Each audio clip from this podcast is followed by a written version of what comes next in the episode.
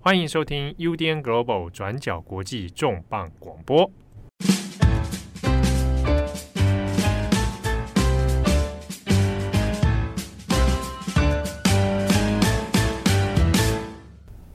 Hello，大家好，欢迎收听 UDN Global 转角国际重磅广播。我是编辑七号，我是编辑木仪。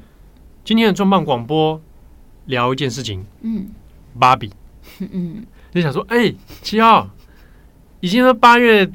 八月中了，嗯，你还在讲芭比？对，芭比都上映了多久了？也还没有很久啦，一个月了。嗯，票房很好。哎，嗯，怎么大家不是都在讨论奥本海默？哎，跟大家说一下，芭比这个电影啊、哦，目前，呃，北美上映时间是七月二十一号，那它在不到一个月的时间，它就已经突破十亿美元了，全球票房十亿美元，这个记录非常的可观，尤其在疫情以后。那它一方面也打破了女性导演、好女性指导的电影的票房记录。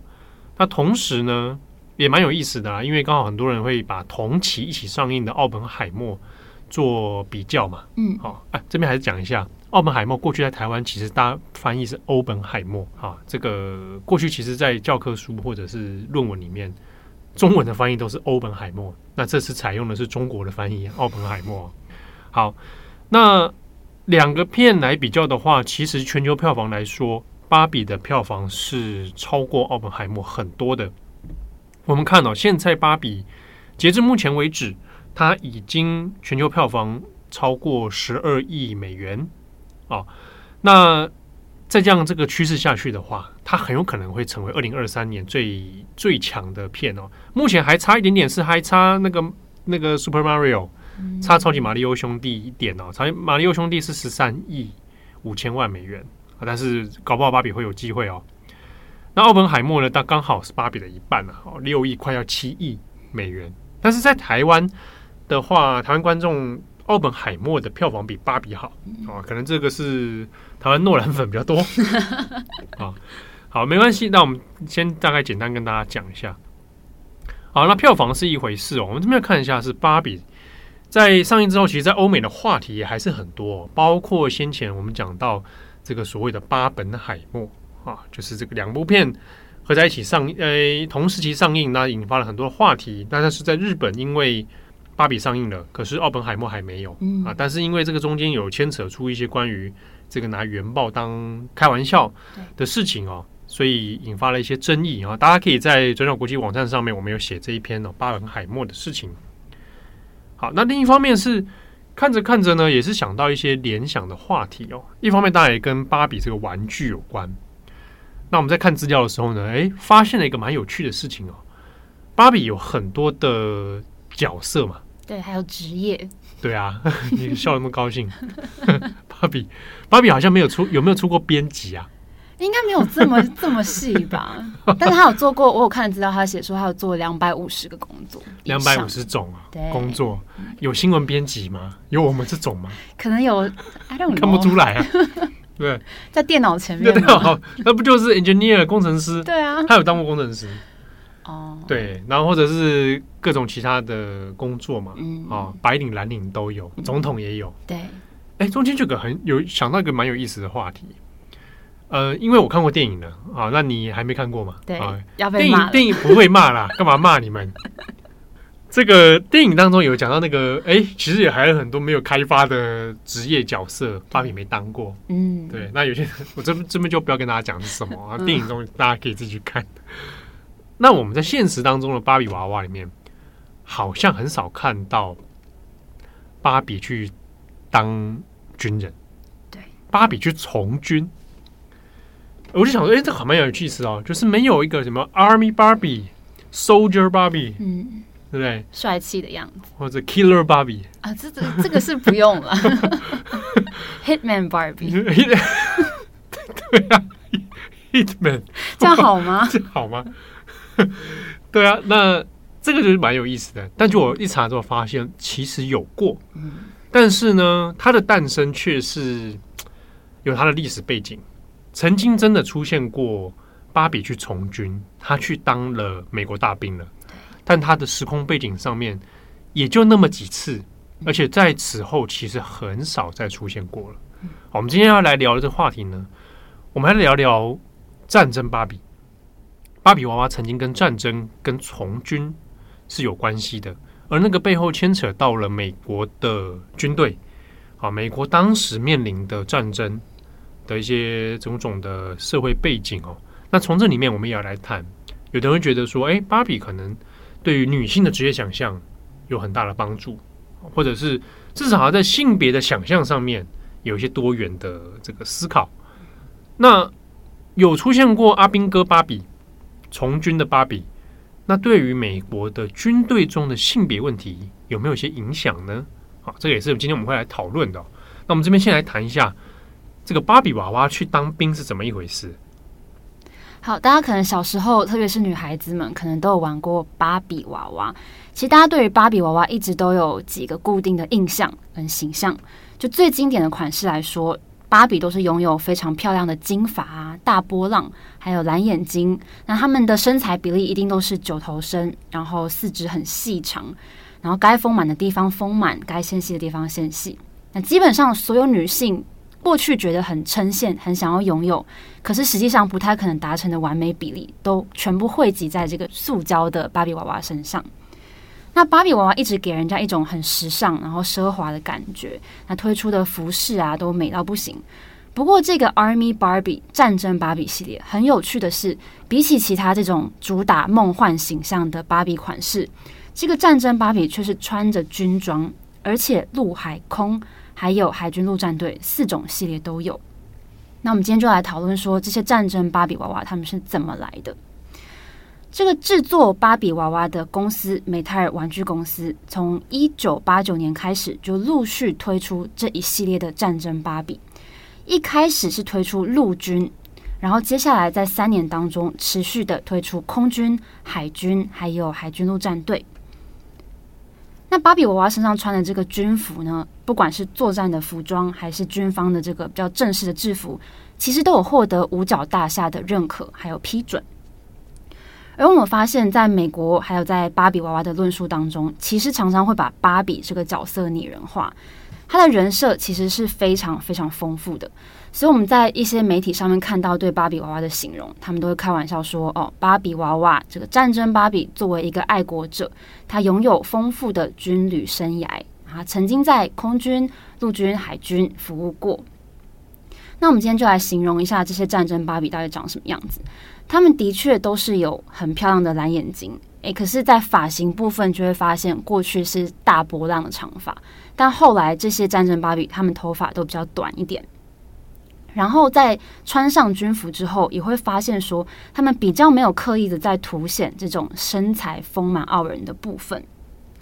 首先，我们先来看陆军好了，像是陆军系列的芭比，其中一款，他就穿上了迷彩服，然后穿上这种沙漠风暴风格的迷彩服之后，这个身材比例相较之下就没有那种强调九头身的这种黄金比例。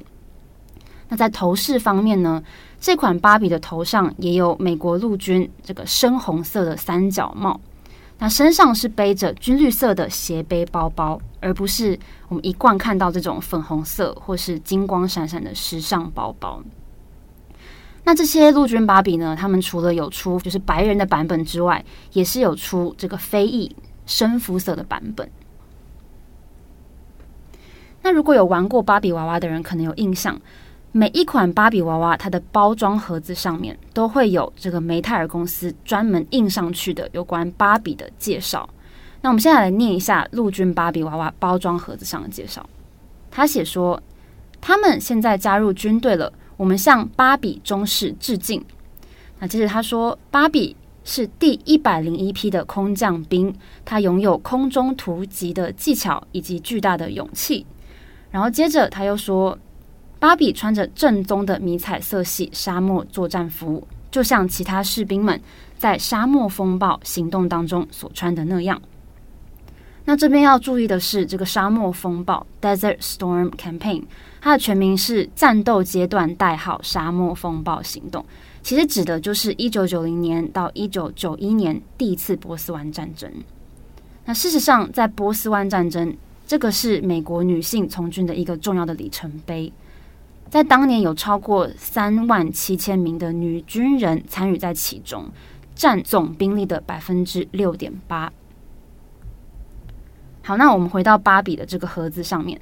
接着呢，他这段文字还说，从芭比深红色的贝雷帽上面的徽章可以看得出来，她是一名军医。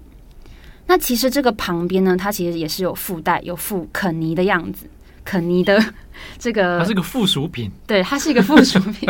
因为你就会发现，在形容词上面，好像形容芭比的就比较多，但是形容肯尼的就比较少。就只是个肯尼，对。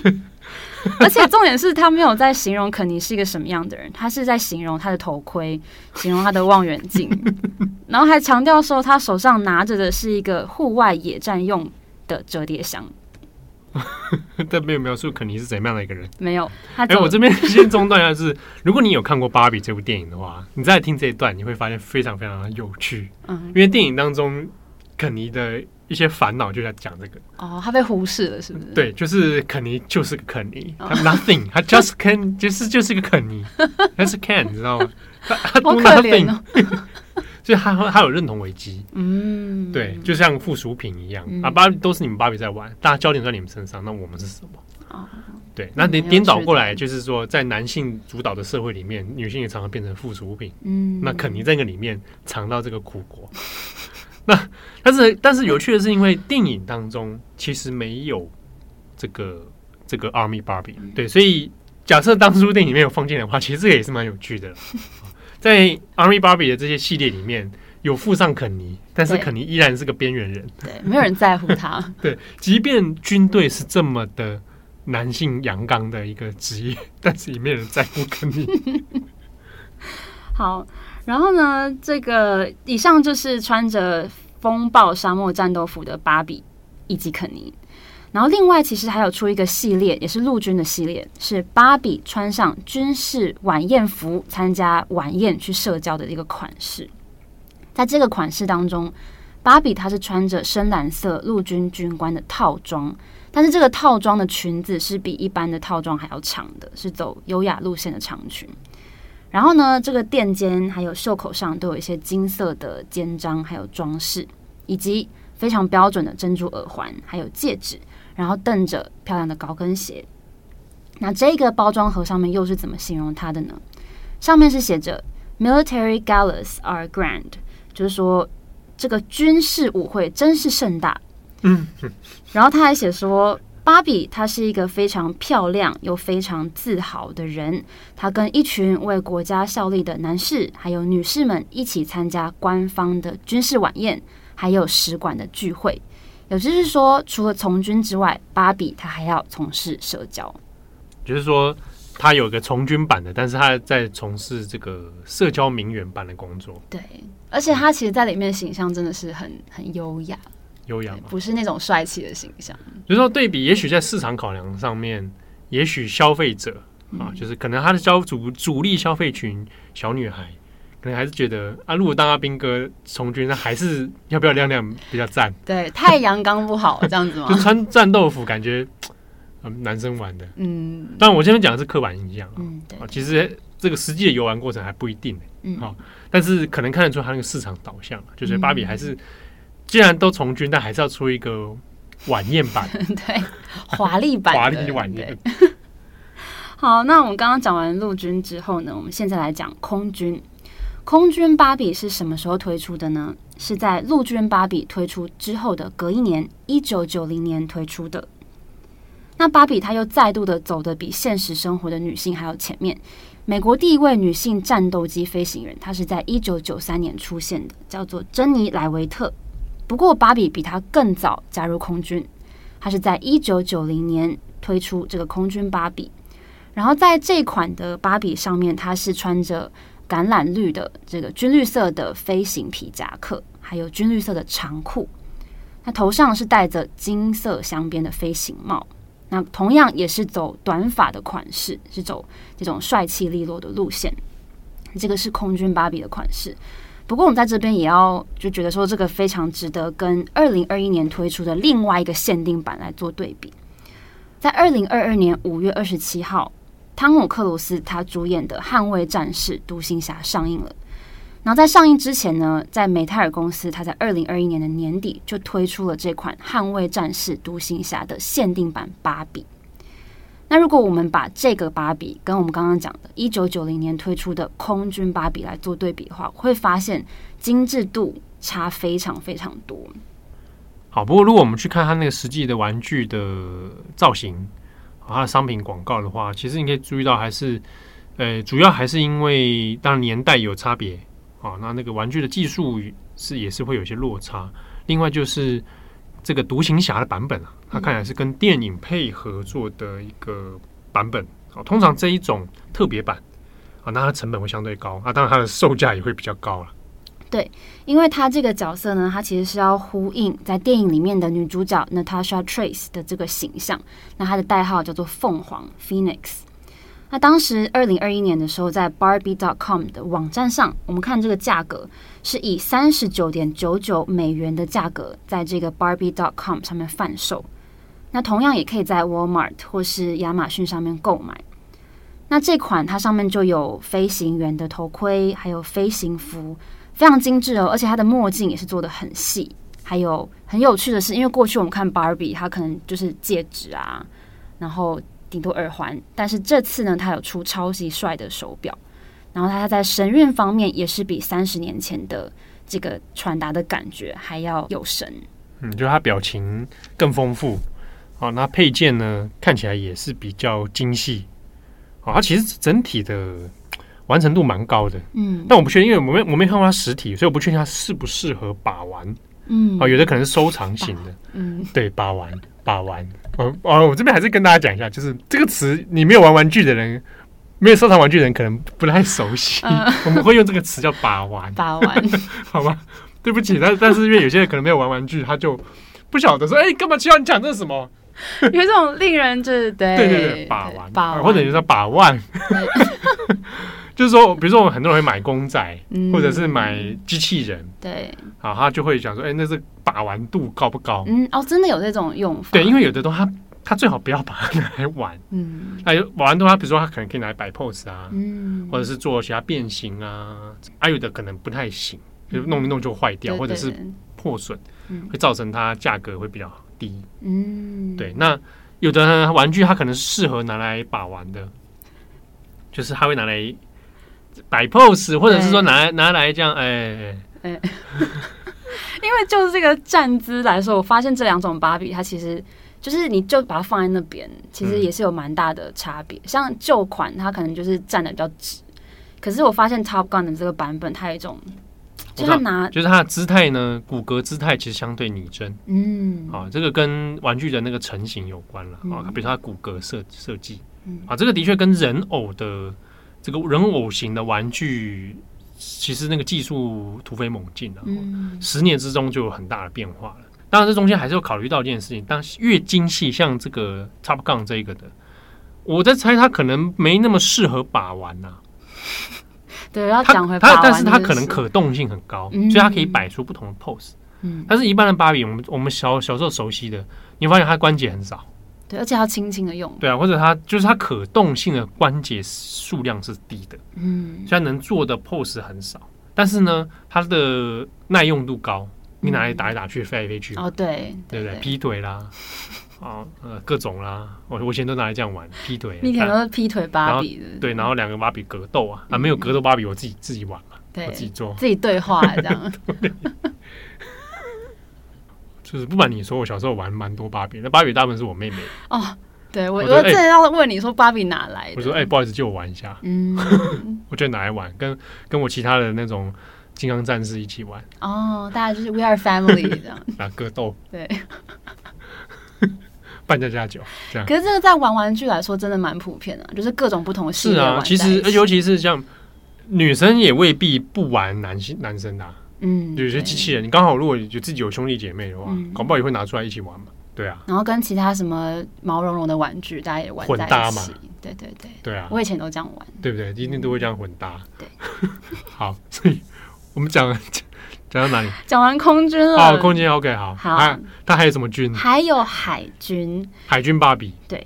海军芭比其实形象看起来就很明显的就是海海军了，就是他是穿着白色的水手服，然后下面也是穿白色的裙装。算是水手服是水兵的那个水手服，对对对，不是美少女战士那种水手服，哎，不是不是不是，好，不太一样，不太一样啊，对是水兵的那一种，对，水兵。然后蛮细致的是，它外面有罩着白色的军人的这个毛衣，那很明显的就是海军的形象了。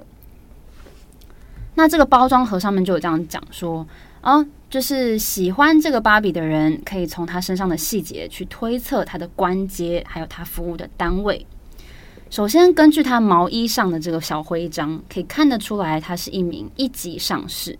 然后，他的工作是一名专门控制船只航行方向的舵手。然后，他后面还补一句说，这个芭比他在海军已经服务八年的时间了。然后再来是海军陆战队芭比，它是在一九九一年的时候亮相。然后，它是穿着黑色类似也是套装的这种服饰，那里面穿的是白衬衫。然后黑色的外套上面也是有肩章，那胸前也是有挂着代表军阶的三个徽章，还有袖口上的刺绣都非常的精细。那我自己觉得很可爱的是，这些芭比娃娃的包装盒上的介绍跟说明，其实都给人非常非常明确的形容跟人设，连他入伍的时间都写得很清楚。然后这些我们刚刚提的这种陆海空，还有海军陆战队的芭比上面都有描述说，他是一个很自豪的、很为国家骄傲的、很爱国的芭比。然后他还写说，要为国家效力，我准备好了。就他一直不断的出现这种准备好了，可以随时出动的感觉。那大家就会问说，好，那肯尼呢？其实，在一九六三年的时候，美泰尔公司它就有推出穿着水手服、这个水兵服的肯尼。那它的配件就是一个水兵袋，就是我们在电影当中很常看到这个海军他们会扛在肩上走来走去的那个水手水兵袋。那有趣的是，如果按照时间回推的话，肯尼他以水手的这个形象的亮相的时间点，刚好是在越战期间。所以这个包装盒上面，他也说他是一名越战老兵。那不过，因为当时制服还有娃娃本身是可以分开购买的，所以如果你想要让它有变化的话，你也可以另外购买别的服饰，像是啊、假设这是空军芭比，但是你想要买陆军的服饰，那你也可以混搭在他的身上。好，那其实我们如果仔细来看芭比娃娃在美国女孩子心中的这个地位的话，其实会发现说，很多美国女孩子她们一定要拥有芭比。在一九九零年代的时候，美国平均每个三到十岁的女孩，她们都拥有八个以上的芭比娃娃，非常的多。那这款玩具在玩具市场上也一直都占据着非常重要的地位，到现在已经六十四年的时间了。那我们在《纽约时报》上面就有看过一篇蛮有趣的报道，是在形容这个九美国发生九一一事件之后，这些女孩子她们在玩芭比娃娃的这个过程中，她的方式有什么样的改变？在二零零一年九月十一号，美国发生九一一事件之后，某种程度也有影响到一些美国孩子他们玩这些玩具的方式。这篇文章是美国非常知名的新闻工作者跟记者蜜雪儿·斯拉塔拉他在《纽约时报》上面写的一个观察。首先，他有先提到他过去对于芭比的印象。他说他以前一直都觉得这个芭比的形象是有一种，例如说对漂亮的形象啊，还有奢华时尚的衣服有种莫名的痴迷的这种效果。所以他即使之前有常常买芭比娃娃给他的女儿，可是他自己都有点在观察说，诶，这样子的形象对女儿会不会造成什么样的影响？那在战争芭比推出之后，他也有想过说，诶，那这个战争这个从军的感觉好像削弱了这个梦幻感，好像没有那么重了。而且芭比娃娃它一直都打出一种 slogan，是说你可以成为任何你想成为的人。那战争芭比推出之后，好像也可以给女性一种可以从军的一种选择的想象，也不错。那这是斯拉塔拉他原本的想法。不过他有注意到，在九一一事件之后，他发现他的女儿在玩芭比的方式有一点点改变。我们玩芭比娃娃，或是我们刚刚在讲在把玩这些玩具的时候，有时候会来做一些，例如说互动啊、格斗啊，或是扮家家酒等等。那他就发现说，有一次他女儿就在九一一事件过后一个月，他发现他的女儿拿着两只芭比娃娃在对话。那其中一只就是我们刚刚讲到这个陆军芭比。那对话当中，当然这是他女儿编造出来，一个小朋友编造出来的对话。这个 A 娃娃就跟 B 娃娃说：“我们来做点坏事吧。”然后 B 娃娃就说：“做什么坏事？战争吗？”然后 A 娃娃就回答说：“诶，战争是一个很令人伤心的事情。”那接着 B 娃娃就说：“战争就是当纽约世界大楼垮下来，然后压到白宫，这个就是战争吗？”然后 A 娃娃就回答他说：“你知道垮下来的时候里面有真的人吗？”好，那这个就是斯拉塔拉他才四岁的女儿在玩两只芭比娃娃当中的一个对话。那当然，我们不用太去认真抽丝剥茧这个小女孩她编造的对话。不过可以看得出来，当时九一一事件也在一些孩子的心中种下了一个因子，然后反映在他们玩玩具的对话当中。那这篇文章也有提到，虽然大部分的战争芭比已经在当时没有再推出或是在制作了，但是在九一一事件之后，美国真的出现了一波买二手的战争芭比的一个风潮。有一些卖玩具啊，而且还有战争芭比库存的一些玩玩具的网站，他们也开始把这些战争芭比放在他们的首页上面，来方便大家来抢购。那根据他当年写的这篇文章，那个时候很热门的一个玩具公司玩具的网站叫做马吉的玩具屋。它是以分别以三十九元美金到九十九元美金出售了十三种不同的战争芭比，而且用非常非常快的速度就被抢购完了。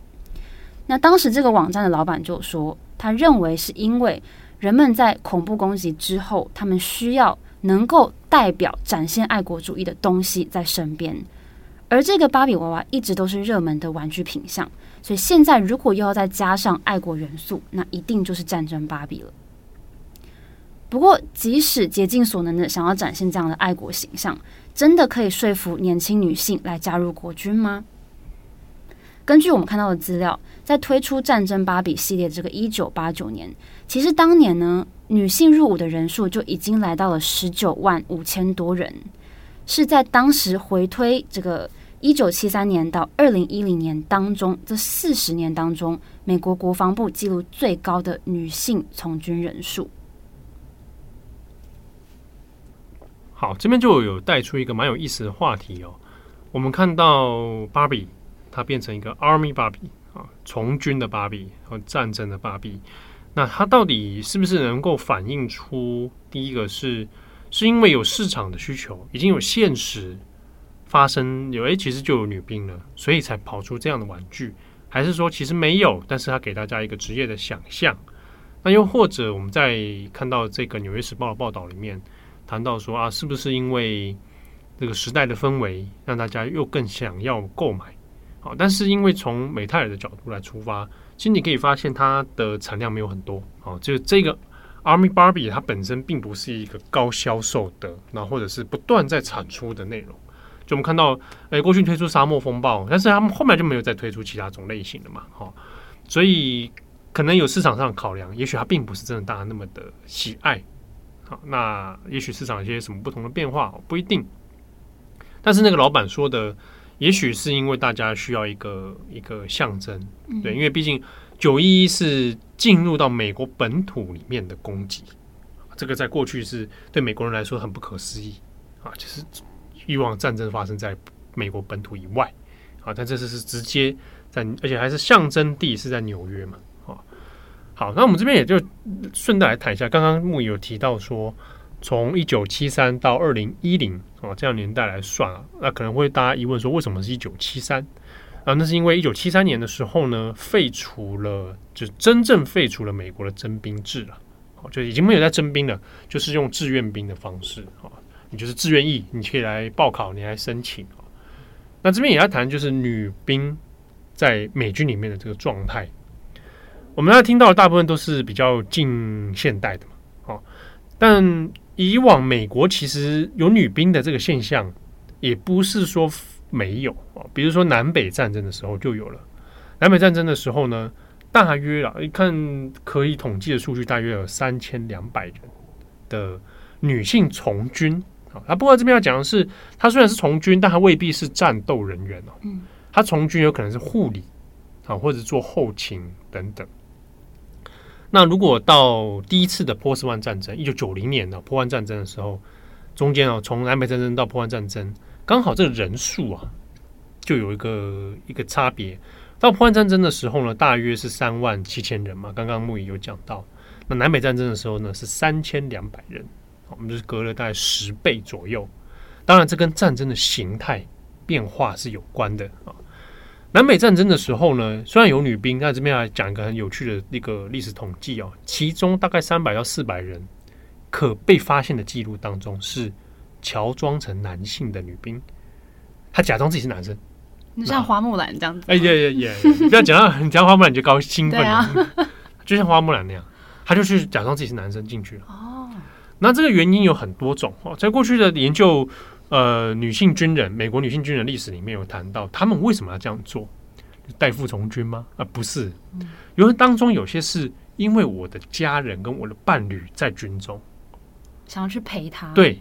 嗯，那有这种状况，那也有也有一些状态是他可能出一些原因，可能是现实的推力，比如说，呃，他现实生活他想要逃离原生家庭，嗯，然后想办法混到军队里面去，然后这个比例在南北战争的时候也是有一定的人数存在的，啊，那当中有一些人还是从头到尾都没有被发现她是女性的，啊，也有这种，好，然后有一个案例是。她是因为受伤送医院之后才被发现她是女性，就跟花木兰一样。哎，对对也对对也一样，就是花木兰了。南北战争花木兰，对啊，那这是一个蛮有趣的一个案例哦。那后来的以往的这个战争里面呢，其实像这样讲啊，南北战争的时候，他虽然有的人从军，可是他并不是实质授予军阶的或者军级。啊，当然一直到到比如说后来的一战呢，啊，然后二战呢。女性从军的人数就越来越多啊，这跟刚刚前面讲的这个跟战争的形态变化是有关的，因为开始变成了所谓的全国动员，嗯，啊，比如一战的时候，二战的时候更不用讲，举国动员嘛，所以在动员的这种状态之下，所谓的从军啊，你加入到 Army 里面去，它的定义很广，包含说动员到我们去军工厂。嗯，好，我们去做这些军工厂生产，那你也算是算在里面，所以它不见得都是所谓的战斗人员。但是呢，其实就讲个电影的案例，虽然不是很很明精确的案例啦，美国队长哦当中，他的女性女朋友们，对啊，就是那个时候的女性从军人员，嗯，但是她并没有。成为像美国队长那样超级士兵嘛？哇，她没有去打那个药嘛？所以要打也不，你没有轮到她，对不对？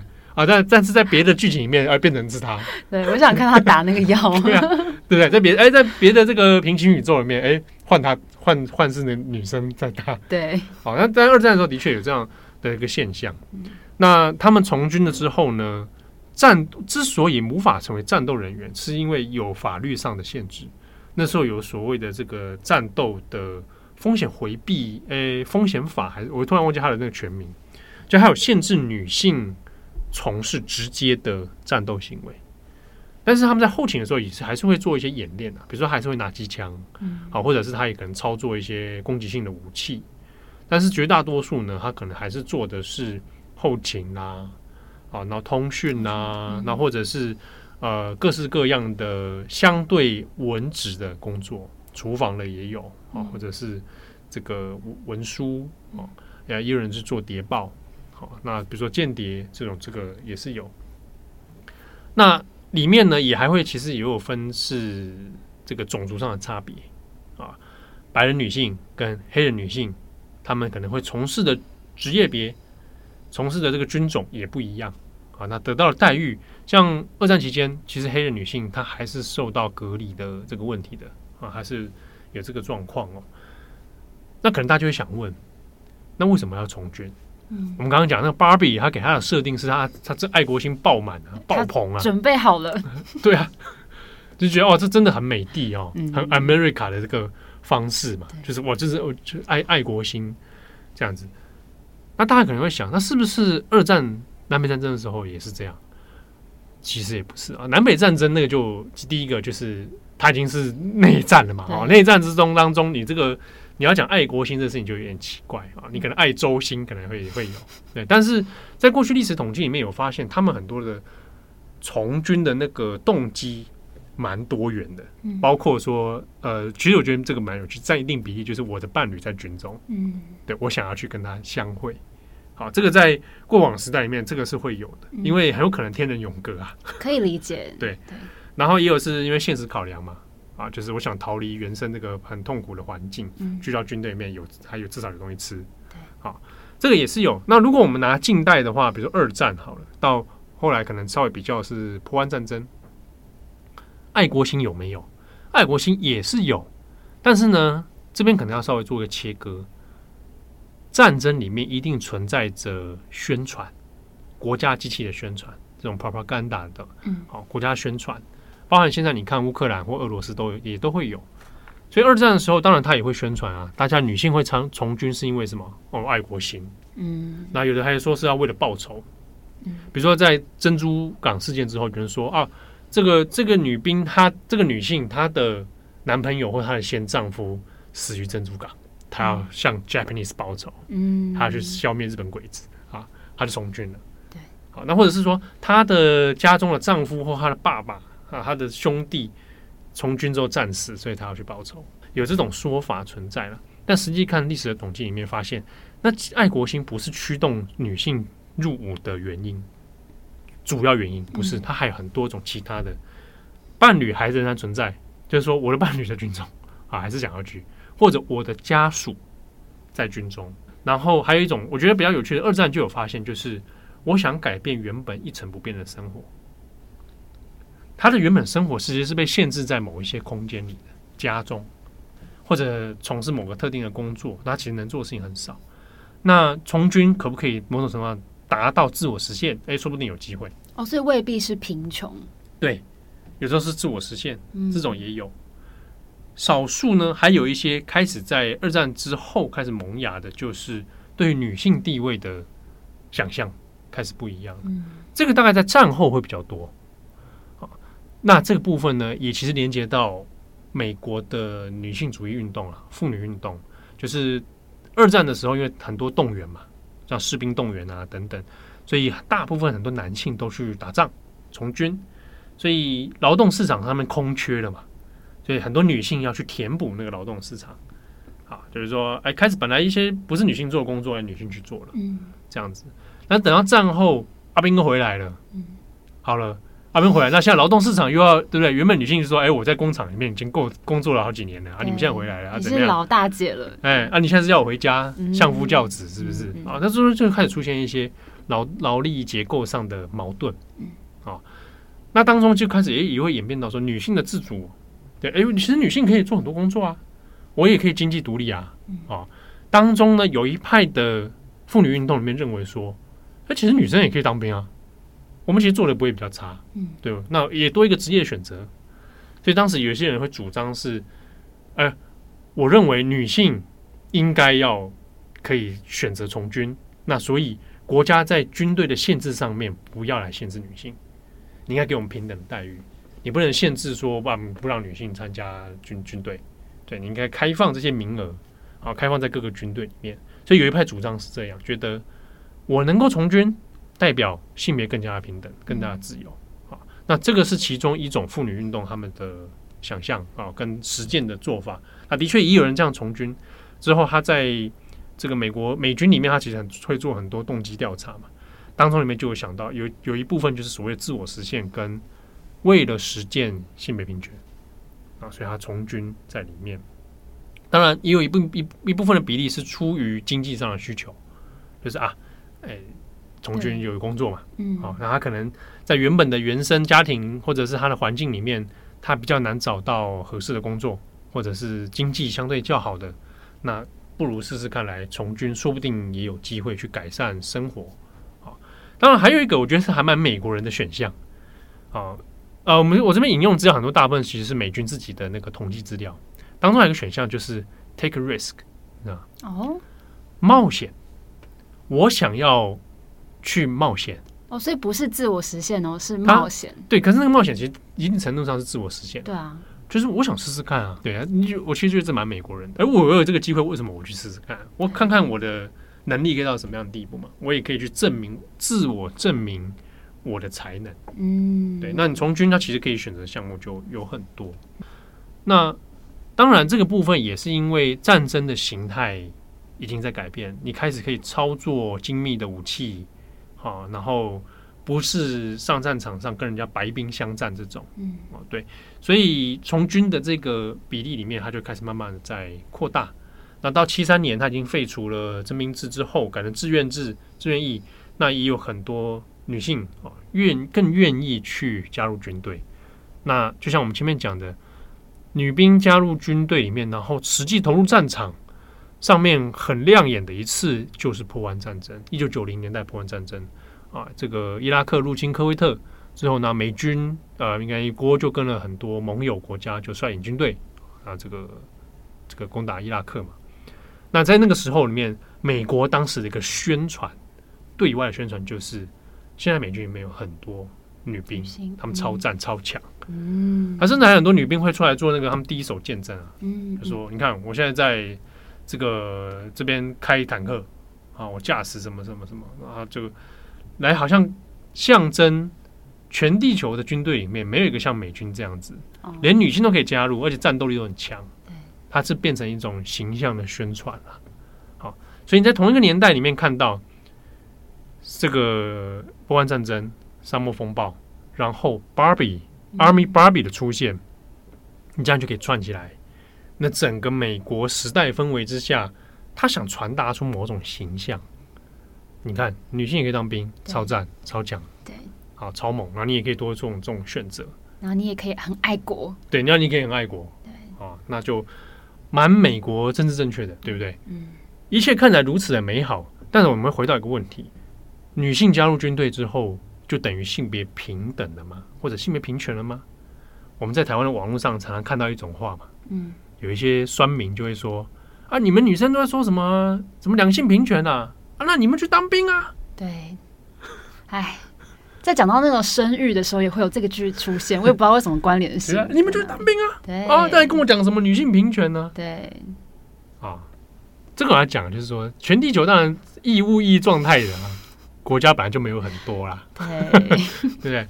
美国也没有啊，美国也不是义务役啊，啊，那带来另外一个问题是，女性去当兵了，不代表。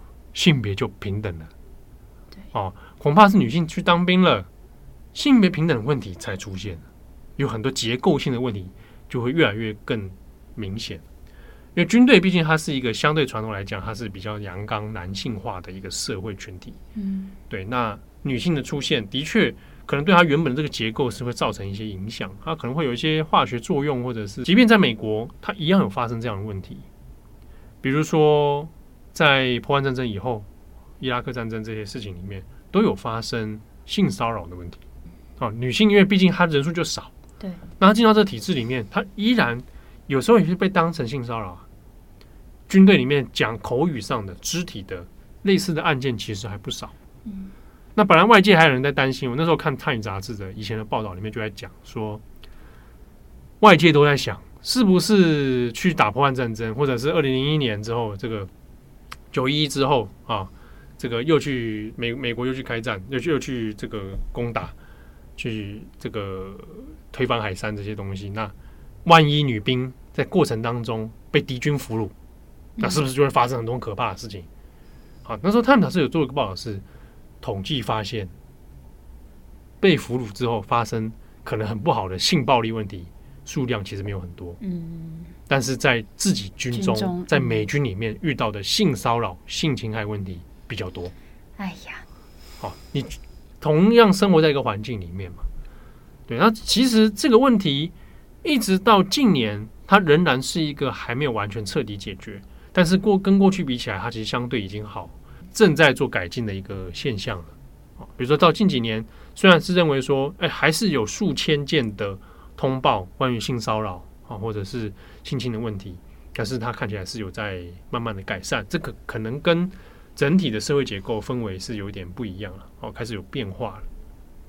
但是呢，性别问题当中，除了性骚扰之外，其实还要谈另外一件事情哦。性别平等不是只有说哦，我我们不要性骚扰你，嗯，把你当应该正常的对待，对，不是只有这个事情，包含这个职场对于性别有没有相对公平公允的对待？比如说，女兵如果在从军期间怀孕，你要怎么看待这件事情？嗯，啊，过往会把它当成，呃，怀孕那你就退伍啊，嗯嗯嗯，那这个不就跟我们在职场上面遇到的怀孕他就得离职是一样的？那过去美军也有这样的问题，那又或者是妈妈士兵，嗯，啊，美军里面有讨论过这个问题，就是有很多的士兵他其实本身是妈妈，那他这当中有的是单亲妈妈。可是他要怎么照顾他的小孩，怎么安置他的孩子，就是成为他职业上面的一个困境。嗯，所以当中有的人是他被迫的，只好先去退伍，因为他无法照顾他的小孩。嗯，所以美军里面自己也会检讨说，那是不是可以提供一些资源，让他们可以无后顾之忧啊？比如说，呃，小孩子可不可以怎么样去做安置，或者是给他什么样的资源，让他可以同时也兼顾到家庭？但相反的，其实也是在谈一个事情是。似乎啊，还是认为女性等于照顾家庭，嗯，啊，女性等于育儿，对，好，所以他才要又加了这些种种的补助嘛，就是说，哦，那既然这样，那要给你钱，你去照顾小孩，你去放假照顾小孩，懂吗？还是你去啊？对，还是你去？我给你补贴，但还是你去？对对。那同样的，同样的，其实现在来看，你有些男性也会觉得，哎，其实我我我也会需要啊，对。那你就没有要叫我去奇怪，你也不给我钱，你不给我育儿假，好像育儿不是我的责任。而奇怪，我也我也的男性他也要育儿育儿假，嗯，对不对？然后就多支叫女女士兵去。所以其实就是不只是在军队当中啊，在整个社会，对，其实在整个社会职场，嗯，啊都有一样。嗯，他可能因为家庭，因为生育，而导致他的职业必须被迫去做舍弃。嗯，对，那。这个结社会结构上面或者意识上面政策上面可以怎么样去调整？其实，在美军里面也有类似遇到类似的状况，好，那慢慢去做去做改善。好，那我们大概初估一下，到二零二一年，美国的女性从军人员大概是二十三万人左右。好，那这个数字当然是比过去几年当中相对起来，它的范围是比较扩大的。好，我们还是回到回过头来哦，嗯，这个 Army Barbie，Yes。你自己会想要吗？所以我我看照片，我其实很想要那个捍卫战士版本，因为真的太正了。啊，是因为正，很好看呢，很帅啦。我一边就在想，这哎，我我不知道到底实际的消费者怎么看。比如说，我其实蛮想看给小孩子，男生、小男生跟小女生都给他看这个 Army Barbie，他会怎么想？而且他会怎么玩？对，怎么玩？对，对啊，或者这个吸引他吗？嗯，对啊，那或者换别的兰坡芭比啊，对吧？背一排子弹的那一种，真的很暴力。你就看这个芭比，它里面没有武器，没有。对，我们看这个 Army 芭比，虽然它是 Army 但它它有装备，没错，比如说它有迷彩服，对，望远镜，望远镜，可它没有武器。对，它其实是刻意的。对啊，那我就想，如果它副武器，是不是看起来很可怕？就像那个美国另外一种玩具 GI Joe 一样，男小男生玩那种美军那种 GI Joe 啊，对。啊，那那个就是武器啦。对，可以混搭。你先买芭比，然后再去买武器。武器来给他搭配，给他玩的啊。那为什么不能武器？反正美国人不都对枪都已经习以为常了吗？有道理。可是女给小女生玩的都没有武器。我知道他是刻意的，但是我不知道有没有什么具体的原因。当然有可能是说，比如说，有的人也许是刻板印象，觉得女小女生不会玩武器。嗯，你确定吗？对啊，我是觉得这个有点刻板印象。嗯，比如说好汽车，嗯，汽车玩具，有的人就说啊，男生就比较爱玩，哎，其实不一定哎。你说像什么四驱车这种，或者小汽车啊，风火轮小汽车啊，那就是说女孩子去玩绒毛玩具，男孩子就去玩小汽车。嗯，啊，有人说做了实验之后发现，哎，还是这样。哎，其实那个实验真的有这个实验，用猴子去做实验。哦，真的啊，不是那个什么三道猴子，是真的猴子去做实验。可是去看那个实验的 paper，它里面的结论其实是说，其实男女生在玩具选择上没有特别的偏好。倾向，真的哦。呃，你可以看到女生在玩具汽车跟玩具娃娃上面没有觉得哪个她特别爱，嗯，男生上面是比较倾向汽车多一点，嗯，对，但是女生并没有说她就会去玩绒毛娃娃，嗯嗯，啊，从那个 paper 研究上是这样子，所以这个我看到网络上最近还有人在讨论那个那个文章啊，嗯，那个也很久，那个大概是二零零八零九年的研究吧，嗯，对，他实际上他的结论是，其实女生在玩具选择上面，呃，他他讲女生很奇怪，他讲的是猴子啊，对啊，因为女生猴子。猴子母母猴，母猴公猴的选择上面其实没有那么的绝对。嗯，好，这个也是我觉得，当然这个很多在讨论玩具，对，现代在讨论玩具的时候，也会去反省的问题。你去到百货公司的玩具区里面，就会很明显出现男生跟女生的那个差别。嗯，你又看到女生玩具都是粉红一片，对我在想讲颜色的东西，可能对不对？然后那男生就觉得那好像不是我的世界。对，可是这个也攸关把他带去那里的家长啊。对，你要怎么教育他，或者是很多在市场玩具上面，他刻意去做这个分分界线，嗯，他其实可以大可不必啊。对，他其实是可以打散在里面的，嗯。对不对？我就看到很多小女生去拿那个美国的 Nerf 枪啊，那个有没有那个美国的那种枪对对？对那个喷那个那个海绵，啊，对对对，那还蛮好玩的。对，就条件在玩那个，对。然后一堆小男生长大之后，对不对？都在玩美少女模型嘛，芭比娃娃，另外一种芭比娃娃，对？你小时候不是也是拿妹妹的在那边玩？对啊，我从小时候到大到长大都还在玩，现在还在玩？你下班回去还在玩吗？也没有了啦。我现在已经没有这样的，有一两只啦，嗯，但不能把玩，把玩，它是小模型的，你懂吗？而且很多现在很多像比如日式那种美少女有没有？嗯，它也跟那个武器合而为一了。真的。对啊，你说美少女，然后她她本身她本对对，或者军武少女那种很多嘛，嗯或者是它本身就已经变成武器了，一个枪，变成战舰的一部分啊，嗯飞机、战斗机啊，嗯啊这种，那算不算是一种跟当年的 Army Barbie 类似的概念？嗯，有可能。但是客群就完全不一样，了你知道吗？当然是要表达爱国啦。对，这个当时的目的跟现在不是，因为现在也没有小女生会，好像也没有小女生去玩 玩这些美少女，你知道吗？好难过，我们的年代。市场已经很混乱。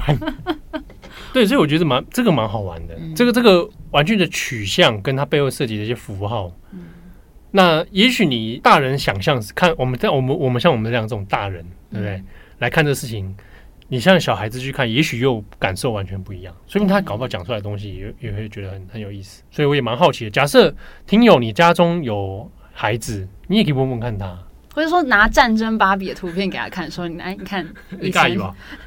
爸爸出生的时候，芭比长这样。就怕他等下说，那我要买一只这个。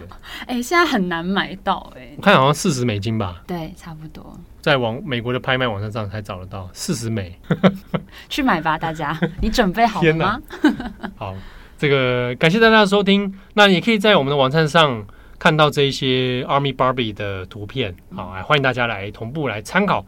那也可以跟我们分享你的一些想法，你的一些这个经验，对经验心得。好，如果你跟七号一样，小时候也在玩芭比娃娃，请报上名来。一起来分享你的游玩心得。祝福大家有个美好的周末。我是编辑七号，我是编辑木仪，我们下次见喽，拜拜。拜拜。感谢你的收听，想知道更多详细资讯，请上网搜寻转角国际。